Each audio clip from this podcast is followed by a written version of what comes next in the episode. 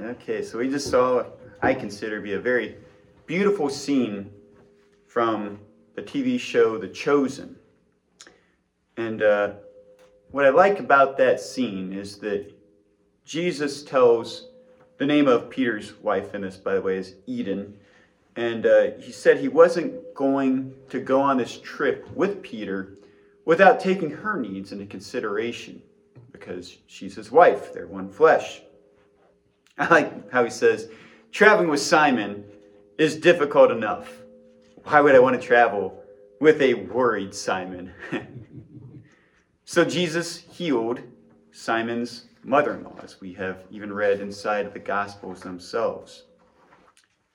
Today, we're talking about the gift of marriage. Now, if you're single, don't worry. We're going to take in, you into account as well and talk about uh, the advantages of singleness too. Uh, but uh, right now, our main focus is going to be on uh, on the gift of marriage. But before doing that, I'd like to warm you up a little bit with some good old-fashioned Bible trivia. So, got a couple questions for you. I want you to participate if you can. What time of day was Adam created? Anybody know? Just a little bit before Eve. Who was the fastest runner in the Bible? Give up? Adam. Again, he was the first in the human race. what kind of man was Boaz before he married Ruth? Single. He was ruthless. Oh. Two more here. Which Bible character had no parents? Nope. Joshua, son of Nun. Oh. last one here, and just with all this comedy, I thought that I'd make this the last one for this segment. Uh, who was the greatest comedian in the Bible? Samson. He brought down the house. Oh. Zing. so we can learn a lot about marriage from the creation account given to us in the book of Genesis. And it's fascinating to me that in Genesis 2:18 we read, "The Lord God said that it is not good for the man to be alone." Now, if you're like me, immediately wonder, did God make some kind of a mistake? Of course not. God knows everything, and he knew that he did not create Adam to be entirely self sufficient. Instead, he, he created Adam to be inside of community with other people. Now, the second half of Genesis then goes on to say, say uh, Genesis 2.18 say, I will make a helper suitable for him. So men were not created to be lone wanderers, braving the elements of the world by themselves. He put on Adam's heart to want a family. Genesis 2:20 tells us, "So the man gave names to all the livestock, all the birds in the sky, and all the wild animals, but Adam didn't find a helper that was right for him." And so we see inherently in this passage Adam was looking actually for somebody to be his equal, to be his helper, to be a mate to him as he saw all the animals paired together as well. And that is why God made Eve for Adam from Adam's own body. So we're all descendants of two people, and it was God's design for man, uh, it was God's design to create woman as man's perfect companion. Now, within the past year, I've had a couple of people ask me when people know you're in ministry they start asking you some some interesting questions and one of them has been uh, where do i go to find a good woman course i'm a guy so i'm married and so they ask me this question and so i ask them well, where do you normally go to meet people and uh, it's normally followed by this by this uh, eerie silence which answers a lot to me in my mind of what it is they normally do to find people uh, and so I'm, I'm, just to bring clarity um, I, I, know that, uh, well, if you want to find a good woman, you're probably not going to find her inside of a bar. You very well might not even find her at work. um, the best place to find a spouse is at church. And if you don't see that person at church, small groups are a good avenue to be able to find that right person. Uh, creating small groups and creating ways to serve the Lord uh, that brings the right people around you at the right time. I think of Ruth when she was widowed. Her story starts off tragically as we know that uh, she was married to a man. Uh, he ended up dying. She became a widow. And uh, it's a beautiful story what happens from there, though, because she was a Moabite woman. She was married to somebody from Judah. And when uh, she became a widow, her mother in law became depressed. It was very difficult for women to make a living back in those days.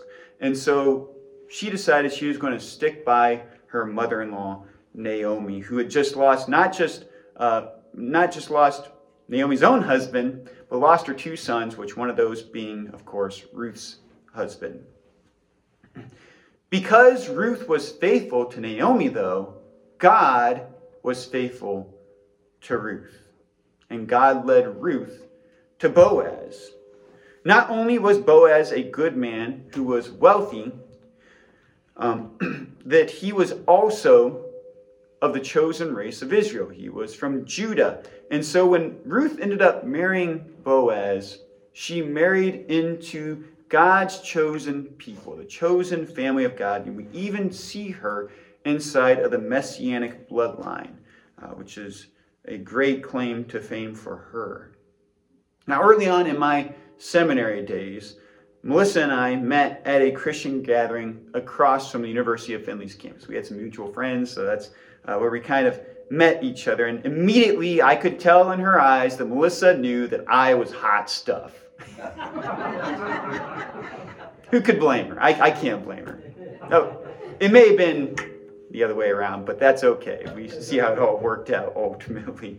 Um, but today we see how God through our marriage, through our relationship, has strengthened us, brought us closer together, and even made us stewards of one another's faith. So we definitely need one another to function at top capacity. I don't know if you've heard of the movie Walk the Line. It's a movie about Johnny Cash, musical icon Johnny Cash. And it traces his life through all the wild things he's been through the highest of highs, the lowest of lows. And throughout this story, it becomes very clear that there's only one person who can save him from his self destructive lifestyle June Carter. And so as the movie progresses, Johnny starts to realize this.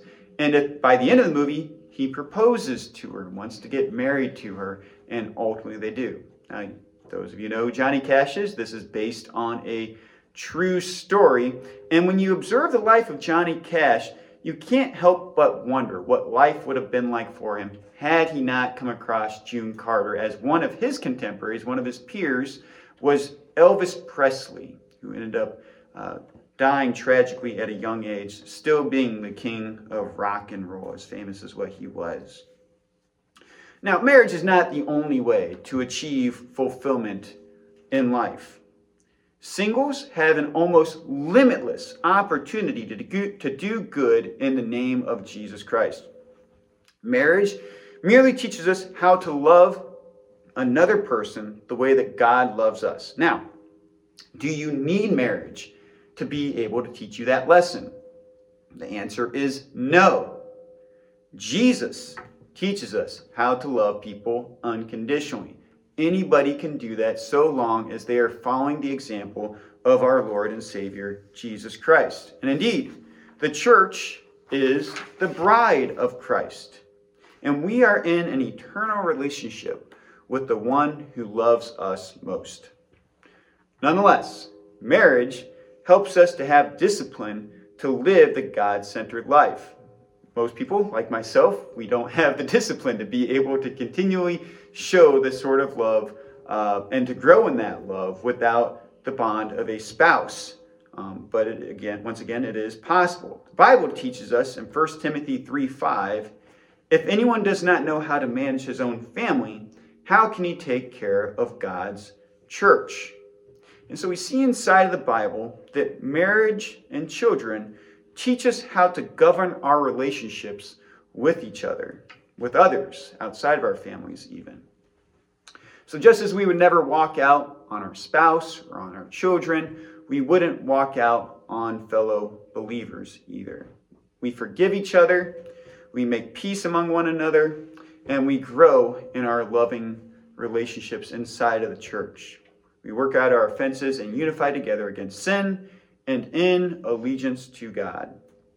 And together, we are ministers for the gospel. So we work together and strive together, and we share the good news of the Lord Jesus Christ with other people. In marriage, you're a team. In the same way, God designed the church, our church family, to be a team. Psalm 133 1 puts it this way it says, Behold, how good and how pleasant it is for brethren to dwell together in unity. Let us pray. Heavenly Father, we thank you for the blessings that you've given us inside of our relationships, Father God. You did not create us to be alone in this world, but you've created us to be around other people, to be in community.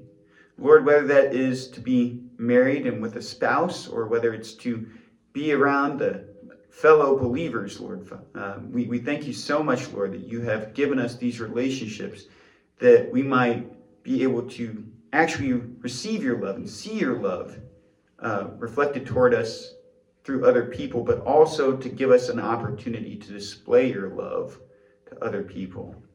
Father God, I pray that as we draw closer to one another in our relationships, that you would help that love to overflow into the world and draw others nearer to you so they might one day be able to experience the joy of eternal life through your Son, Jesus Christ. We thank you and praise you in Jesus' name. Amen.